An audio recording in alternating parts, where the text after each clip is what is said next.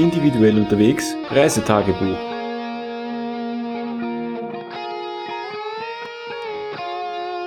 Azoren 2014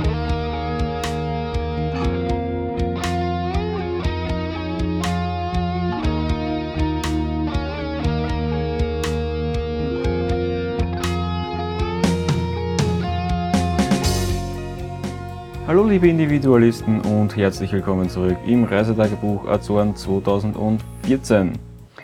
Ja, wir nähern uns ja schön langsam dem Ende unserer Reise. Eigentlich wird es schon der letzte Eintrag mit den letzten drei Tagen, wobei natürlich der letzte Tag eigentlich nur mehr die Heimreise ist.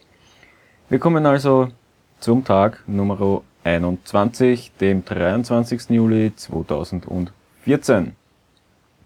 Ja, und an dem Tag wollten wir äh, am Vormittag erstmal wieder einen Tauchgang machen, der Stefan und ich, beziehungsweise haben das auch gemacht und sind zu diesem Zwecke in die Hauptstadt von den Azoren gefahren und haben uns dort im Hafen erstmal eine Tauchbasis gesucht, beziehungsweise hatten wir die Tauchbasis vorher schon im Internet gesucht und haben dann einfach nur mal geschaut, wo die sind. War dann auch relativ leicht zum Finden, weil es war die einzige von den Tauchbasen, die dort unten sind, wo schon Leute da waren. Ja, wir sind dann erstmal hin, haben dann noch ein bisschen warten müssen, weil wir eigentlich noch auf zwei andere Leute gewartet hätten, die noch gekommen wären oder auch kommen hätten sollen, aber nicht gekommen sind schlussendlich. Und wir haben dann unseren Tauchgang schlussendlich dann zu dritt gemacht, sprich der Stefan, ich und noch ein ähm, Taucher aus Deutschland, der Markus, mit dem wir unterwegs waren und natürlich mit einem Guide. Ja, wir sind dann, nachdem wir unser ganzes Grödel mal zusammen hatten, ins Schlauchboot gestiegen und sind dann ein Stück gefahren quasi in die Nachbarbucht und dort liegt auf etwa 14 Meter ein Wrack von einem alten Frachtschiff, das ursprünglich mal der US-Marine gehört hat den US-Streitkräften und nach dem Zweiten Weltkrieg dann verkauft worden ist und schlussendlich dann im Jahr 1964 gesunken ist mit einer Ladung Eisen an Bord. Und zwar ist das das Wrack Dory. Ja, wir sind dann dort ins Wasser gegangen, sind dann runter. Die Brücke reicht ungefähr hoch bis auf ungefähr sieben Meter unter die Wasseroberfläche. Eines, was ein bisschen tricky war dort, war, dass dort sehr, sehr viele Quallen unterwegs waren. Das heißt, da hat man einfach ein bisschen aufpassen müssen, dass einem die nicht erwischen. Aber ansonsten war es eigentlich kein Problem, der Tauchgang. Das Schiff ist circa 130 Meter lang und wir haben dann begonnen mit dem Wrack auf der linken Schulter an der Steuerbordseite bei der Brücke, sind dort runtergegangen, sind dort dann entlang der Seitenwand des Schiffs entlang vor zum Mittelteil. Äh, das ganze Schiff ist in drei Abschnitte quasi zerbrochen.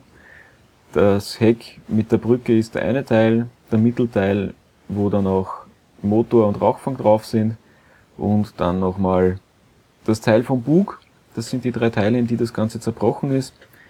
Und wir haben auch alle drei Teile betaucht, waren dann eine gute Dreiviertelstunde da unten, haben äh, Oktopusse gesehen, haben äh, ja natürlich jede Menge Fischschwärme gesehen und auch noch einiges anderes an Getier, unter anderem auch Barracudas. War ein sehr schöner Tauchgang, war ein bisschen mit Strömung behaftet. Dadurch, dass das Meer dort relativ offen in die Bucht reinkommt, hat man das halt einfach gemerkt. Und diese Strömung hat eben auch diese vielen Quallen in die Bucht hineingetrieben. War aber jetzt nicht wirklich ein Problem. War ein sehr schöner Tauchgang. Und wir sind dann nach dem Tauchgang wieder zurückgefahren in unser Hotel, wo dann auch schon die Tamara mehr oder weniger auf uns gewartet hat. Und wir sind dann erstmal wieder Mittagessen gegangen, nochmal in das Restaurant, wo wir schon mal waren mit dem Vulkanessen. Das haben wir uns nochmal gegeben. und haben uns dann nochmal ins Auto gesetzt, um dann nochmal eine kleine Runde durch den Osten von Sao Miguel zu drehen. Ja, und da sind wir erstmal losgefahren in Richtung, mm, ja, so quasi Norden rauf zum Wasserfall Salto Farinia. Der war aber leider aufgrund des trockenen Wetters komplett ausgetrocknet. Man hat nur gesehen, da wo es ein bisschen dunkler war, die Felsen runter, aber ansonsten hat man von dem Wasserfall nicht wirklich viel mitbekommen. Und dementsprechend sind wir dann auch weitergefahren zum nächsten Wasserfall, nämlich dem Ribeira, Ribeira das Calderos. Ähm, haben uns den angeschaut, sind dort auch ein bisschen spazieren gegangen und haben dann gesehen, dass das Ganze eigentlich ein künstlicher Wasserfall ist, der im Prinzip dazu dient, um das Wasser, was weiter oben quasi gesammelt wurde, dann in weiterer Folge hinunterzubringen zu den Wassermühlen, die dort früher mal gestanden sind. Und eine davon kann man sich auch noch anschauen, die ist sehr schön restauriert, ist in so einem, einer kleinen quasi Parkanlage drinnen, wo man auch so kleine Ferienwohnungen noch hat, wo man also theoretisch auch übernachten könnte. Und die Wassermühle haben wir uns natürlich dann auch noch angeschaut. Nach dem Spaziergang über den Wasserfall. Und sind dann wieder weitergefahren, haben im Prinzip so eine Runde gedreht durch den Osten und an verschiedensten Aussichtspunkten vorbei. Und schlussendlich dann über die Schnellstraße wieder zurück zu unserem Hotel. Ja, und damit war dann auch schon der 21. Tag unserer Reise wieder rum. Und wir kommen zum Tag Nummer 22, dem 24. Juli 2014. Der Tag stand leider unter keinem allzu guten Stern, weil es hat wirklich fast die ganze Zeit geregnet, wie sonst nur was. Aber wir haben uns natürlich trotzdem nochmal auf die Socken gemacht, weil im Hotel sitzen den ganzen Tag in Funasch wollten wir jetzt auch nicht. Das heißt, wir haben nochmal die Gegend ein bisschen unsicher gemacht, schließlich haben wir auch noch nicht alles gesehen gehabt. Und sind dann erstmal aufgebrochen in Richtung Lagoa de Saubras. Das ist so ein ganz ein kleiner See, der sehr abgelegen und einsam liegt und sehr nett auch zum Anschauen ist. Und ja, das war mal so der erste Punkt an diesem Tag. Es hat dann dort Gott sei Dank zwischendurch ein bisschen zum Regen aufgehört gehabt. Und von dem her war das eigentlich dann ganz nett dort. Allerdings natürlich trotzdem komplett wolkenverhangen und zwischendurch immer wieder so leichter Regen und so. Also ja, war natürlich ein bisschen durchwachsen, aber ein sehr netter See. Und von dort sind wir dann weitergefahren zur Teeplantage Chagoriana. Und die wollten wir eigentlich uns auch noch ein bisschen näher anschauen, wollten dort eigentlich durch die Teefelder ein bisschen spazieren gehen, was man dort machen könnte. Allerdings hat es dann wieder zum Regnen angefangen und es war alles ziemlich gatschig und ziemlich tiefer Boden. Dementsprechend haben wir das dann mit der Wanderung bleiben lassen, sind dann hochgefahren, eine kleine Seitenstraße, wo man dann nochmal so einen kleinen Aussichtspunkt erreicht, wo man so ein bisschen einen Überblick über die Gegend hat und sind dann nochmal runter zur Teeplantage selber, haben dort dann noch ein paar Fotos gemacht und sind dann eigentlich auch wieder weitergefahren. Durch die Teefelder durch sind wir jetzt nicht, hat einfach keinen Sinn gemacht. Ja, und der nächste Punkt, den wir angesteuert haben, war dann die Schlucht Rio do Gulhieme. Die wollten wir eigentlich ein bisschen durchwandern. Allerdings hat es dort dann wieder komplett zum Regnen angefangen, ziemlich stark und auch der Nebel ist wieder eingefallen und das hätte einfach keinen Sinn gemacht und das wäre schlicht und einfach auch zu gefährlich gewesen, da speziell mit Clemens dann irgendwo in dieser Schlucht herumzulaufen, wenn dort alles rutschig ist vom Regen und so. Das hat einfach keinen Sinn gemacht und wir haben dann leider schweren Herzens weiterfahren müssen, weil einfach die Sicherheit natürlich vorgehen muss. Ja, und das nächste war dann die Ortschaft Nordeste, die wir relativ leicht gefunden haben. Allerdings das, was wir uns anschauen wollten, haben wir nicht so schnell gefunden. Und zwar wollten wir uns dort anschauen eine alte Brücke, haben aber nicht wirklich einen Anhaltspunkt gehabt, wo das Ganze irgendwie zum Finden ist. Dementsprechend sind wir dort dann einmal ein bisschen um und um gefahren, sind dann irgendwie Richtung Berg hochgefahren und hin und her und haben das dann aber dann doch noch schlussendlich gefunden, ziemlich im Zentrum der Ortschaft, nämlich genau vor der Kirche. Und da gibt's nämlich eine schöne alte Brücke mit so richtig schönen Bogengewölben und so. Und das ist sehr nett zum Anschauen, ist wunderschön hergerichtet und ist ein sehr netter Anblick. Ja, von Nordeste sind wir dann weitergefahren, im Prinzip die mehr oder weniger Küstenstraße entlang und haben dann gegen Mittag am Miradoro Ponto do Sosegio eine kleine Pause eingelegt, sind dort erstmal Mittagessen gegangen und beziehungsweise Mittagessen gegangen ist gut. Wir haben uns dort auf dem Picknickplatz auf dem Miradoro ein bisschen eine Jause gegönnt, die wir mitgehabt haben. Und sind dann anschließend, nach natürlich ein bisschen Fotostopp und so, weitergefahren zum nächsten Aussichtspunkt, dem Miradoro Ponto da Madrugada. Das war dann auch nochmal so ein Aussichtspunkt über die Küste, wo man schön aufs Meer hinaus sieht und so weiter. Es war halt leider auch da bei den Miradoros teilweise ziemlich neblig und man hat jetzt nicht so weit gesehen, wie es grundsätzlich möglich gewesen wäre, wenn das Wetter gepasst hätte. Aber man hat die Küstenlinie schön gesehen und es war trotzdem sehr eindrucksvoll. Auch alleine schon die Steilklippen hinunter zum Meer, wo es da gleich mal so 400, 500 Meter runter geht oder so. Das war schon ganz eindrucksvoll. Ja, wir sind dann weitergefahren, ein bisschen dann wieder in Richtung Inselinnere zum Museo do Trigio. Das ist eine alte Mühle, allerdings keine Getreidemühle im klassischen Sinne, wo Mehl gemahlen wird, sondern das Ganze war im Prinzip eine Dreschanlage, wo einfach ja das Korn, das geschnitten wurde von den Bauern, dann dorthin gebracht wurde und dort gedroschen worden ist so dass man einfach die Körner aus den äh, Halmen herauslösen hat können mit weniger Aufwand. Das Ganze ist irgendwann gegen Mitte des 20. Jahrhunderts errichtet worden von einem deutschen Auswanderer und ist angetrieben eben über ein großes Wasserrad und über mehrere Übersetzungen. Dann geht das Ganze auf die Dreschmaschine, die dann eben das Korn gedroschen hat und so die Arbeit der Bauern deutlich erleichtert hat, weil man dann nicht mehr mit Dreschflegel direkt in Handarbeit das alles machen hat müssen, sondern man hat im Prinzip das geschnittene Korn dort reingeworfen und hat dann unten die Körner herausbekommen und entsprechend die Spreu vom Weizen getrennt, wie man so schön sagt. Das Museum wird betrieben von einer Dame, die angeblich 61 Jahre alt ist, so wie sie uns selbst erzählt hat. Ähm, ich muss ganz ehrlich sagen, ich hätte sie auf das Alter nicht geschätzt. Auch mein Bruder und meine Schwägerin nicht.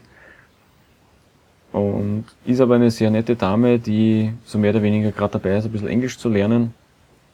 Von einer Freundin, nachdem vor ein paar Jahren ihr Mann gestorben ist. Und sie macht das sehr gut gibt auch so eine kleine Führung durch die Mühle und erzählt, wie das alles war und hat dann im Oberstock der Mühle ist auch nochmal so ein kleiner Raum eingerichtet mit Fotos und Beschreibungen und wie das halt früher alles war, bevor eben die Mühle gebaut worden ist. Ja, von der Mühle sind wir dann weitergefahren wieder an die Küste. Ganz in der Nähe von, von Asch gibt's nämlich eine kleine Ortschaft, die durch eine der für uns verhältnismäßig wenigen Tunnel auf den Azoren erreichbar ist, nämlich Riviera Quente. Das Ganze ist eine, ja, wie gesagt, kleine Ortschaft an der, direkt an der Küste. Das Besondere dort bei dem Strand, was die haben, ist, dass im Meer selber von unten Warmwasserquellen herausbrechen und dementsprechend das Meer dort aufwärmen. Der Plan wäre eigentlich gewesen, dort ein bisschen schwimmen zu gehen. Den Plan, ja, den hat uns aber leider der statige Wellengang des Atlantiks zunichte gemacht und zerschlagen. Das war einfach, ja, nicht zu machen. Die Wellen waren dort wirklich teilweise eineinhalb, zwei Meter hoch, die was da reinkommen sind. Haben sich auch in der Küstenlinie drinnen gebrochen, wie sonst nur was. Also das wäre einfach viel zu gefährlich gewesen. Es war auch kein Mensch im Wasser dort und auch noch nicht mal der Bademeister da. Also das haben wir dann leider bleiben lassen müssen. Kann man leider nicht ändern, war halt so. Und ja, das war im Prinzip dann auch schon wieder unsere letzte Station, bevor wir dann wieder zurückgefahren sind nach Funash ins Hotel. Und es war dann auch schon wieder später Nachmittag und wir haben dann den Tag so ein bisschen ausklingen lassen, haben natürlich dann unsere Sachen auch packen müssen, weil wir am nächsten Tag ziemlich zeitig in der Früh dann schon loshaben müssen und dementsprechend dann keine Zeit mehr gehabt hätten, die Sachen dann in der Früh zu packen. Ja, und damit ist eigentlich auch der 22. Reisetag rum und wir kommen dann noch zum Tag 23, dem 25. Juli 2014, dem Heimreisetag. Wir sind ja so früh wie möglich eigentlich zum Frühstück gegangen um 7.30 Uhr, haben davor schon unsere Koffer runtergebracht ins Auto, damit das alles schon mal erledigt ist. Sind dann noch schnell frühstücken gegangen und haben dann geschaut, dass wir den Check-in hinter äh, Check-out hinter uns bringen und sind dann gegen 8 Uhr losgefahren in Richtung Ponta Delgada zum Flughafen. Das ging eigentlich ganz gut, bis auf, wie üblich, das Nadelöhr halt Ponta Delgada selber, da war es ein bisschen zäher, war halt Berufsverkehr, klar, um 9 in der Früh, war aber jetzt nicht wirklich ein Problem. Und wir sind dann noch rechtzeitig am Flughafen angekommen, haben dann unser Mietauto noch zurückgegeben, was auch kein Problem war. Also es war nichts zum Finden, nichts zum Aussetzen. Wir haben das zurückgegeben und Sache erledigt. Ging alles sehr flott, haben dann noch eingecheckt am Flughafen und haben dann ja, auf unsere Maschine gewartet, die uns zurückbringen sollte nach Lissabon. Die Maschine ist ziemlich pünktlich gestartet und wir sind dann auch sehr pünktlich eigentlich in Lissabon angekommen, hätten dort dann 50 Minuten Zeit gehabt zu unserem Anschlussflug. Das Nette an der Sache war, dass der gleich am nächsten Gate von dem, wo wir rausgekommen sind, dann weggeflogen ist. Das heißt, wir haben nicht mal wirklich weit gehen müssen, das war sehr praktisch. Und wie wir hingekommen sind zu unserem Gate, stand dort auch schon eine THP-Maschine und wir haben uns gedacht, passt, dann wird dann eh das Boarding bald losgehen und wunderbar, alles klappt und super und hin und her. Ja, und irgendwie war es dann eigentlich Zeit fürs Boarding, so nach einer halben Stunde. Aber sie haben nicht angefangen. Wir haben uns gedacht, aha, gut, naja, gut, wie auch immer. Schlussendlich hatten wir dann circa eine Stunde Verspätung. Und wie wir zum Flieger runtergehen durch den Schlauch und beim Flieger ankommen, sehen wir, das ist gar keine THP-Maschine. War dann ein bisschen unsicher, aber es war dann die richtige Maschine. Allerdings von einer Fluggesellschaft, die wir überhaupt nicht kannten. Und wir haben uns dann im Flugzeug selber ein bisschen schlau gelesen über das Ganze. Und das Ganze war eine, äh, ich glaube, libysche Fluglinie. Die haben ganze zwei Flugzeuge, zwei Airbus A319. Und die wurden quasi von THP Portugal gechartert für diesen Flug. Aus dem ganz einfachen Grund, das haben wir ein paar Tage vorher schon im Fernsehen gesehen, beziehungsweise in den Nachrichten dann gelesen. Ähm, THB hatte einige neue Flugzeuge bestellt für den Sommer und haben das natürlich auch alles im Sommerflugplan eingeplant. Nur leider haben sie die Maschine nicht geliefert bekommen und dementsprechend haben sie jetzt ausweichen müssen und haben halt geschaut, da irgendwie irgendwo Flugzeuge herzukriegen. Das hat dann eigentlich ganz gut auch geklappt. Es war ein sehr problemloser Flug dann zurück nach Wien, wo wir dann am Abend gegen halb acht gelandet sind und unser Vater hat uns dann schon erwartet, hat uns abgeholt und dann ging's im Prinzip ab nach Hause und damit endete auch schlussendlich unsere Azorenreise für das Jahr 2014. Ja, ich möchte noch so ein bisschen ein kleines Fazit am Ende der Reise ziehen. Und ja, im Prinzip eine wunderschöne Location. Ich kann es wirklich jedem nur empfehlen, der sich für Landschaften und äh, Natur interessiert. Die Azoren sind wirklich wunderschön. Man hat halt, ja, wirklich einsamste Gegenden ohne Leute, wo man wirklich oft eine halbe Stunde oder eine Stunde lang wirklich keinem Menschen begegnet. Es ist auch ein absolutes Wanderparadies Wir konnten das jetzt leider zum Wandern nicht wirklich nutzen, weil einfach der Clemens noch zu klein ist, aber es ist einfach wirklich wunderschöne Gegenden dort und es gibt ein sehr gut ausgebautes Wanderwegenetz auf allen Inseln. Die sind super markiert und ausgeschrieben und mit Infotafeln und das ist wirklich ganz eine klasse Geschichte und man kann sich dort eigentlich nicht wirklich verlaufen. Ja, auf jeden Fall kann ich euch noch sagen, wenn ihr die Chance einmal habt, fahrt dorthin, schaut sich das an. Ich würde euch aber auf alle Fälle empfehlen, Minimum drei Wochen dorthin zu fahren, weil ansonsten habt ihr einfach nicht genug Zeit, dass ihr euch die Sachen wirklich vernünftig anschauen könnt. Ja, in diesem Sinne werde ich es jetzt dann schon langsam wieder gut sein lassen. Ich bin mittlerweile ja schon wieder mitten im Berufsalltag angekommen. Ihr habt ja gemerkt, das war jetzt ein bisschen eine Pause von den letzten Veröffentlichungen zu dieser jetzt. Lag einfach daran, dass ich nicht wirklich Zeit hatte, am Wochenende jetzt dann die, den Podcast noch aufzunehmen, weil natürlich, ja, Wäsche waschen und alles wieder auf Vordermann bringen und so weiter, das alles irgendwie angesagt war und es jetzt am Montag schon wieder voll losgegangen ist, auch in der Arbeit und dementsprechend gibt es jetzt leider eine kleine Verzögerung. Aber nichtsdestotrotz hoffe ich, dass euch das Reisetagebuch Azoren 2014 gefallen hat, dass es euch Spaß gemacht hat, mit uns ein bisschen mitzureisen und ich hoffe auch, dass euch die Fotos gefallen haben. Feedback ist natürlich wie immer erwünscht und ja, bis dahin würde ich mal sagen, lassen wir es jetzt mal mit dem Reisetagebuch gut sein. Wir werden das da an dieser Stelle jetzt schließen. Und wir hören uns sicherlich bald wieder mit einer der nächsten Wanderungen und Aktivitäten, die so anstehen jetzt in den nächsten Wochen. Bis dahin wünsche ich euch auf alle Fälle alles Gute, viel Spaß auf euren Touren, schaut, dass rauskommt. Bis zum nächsten Mal. Euer Chris.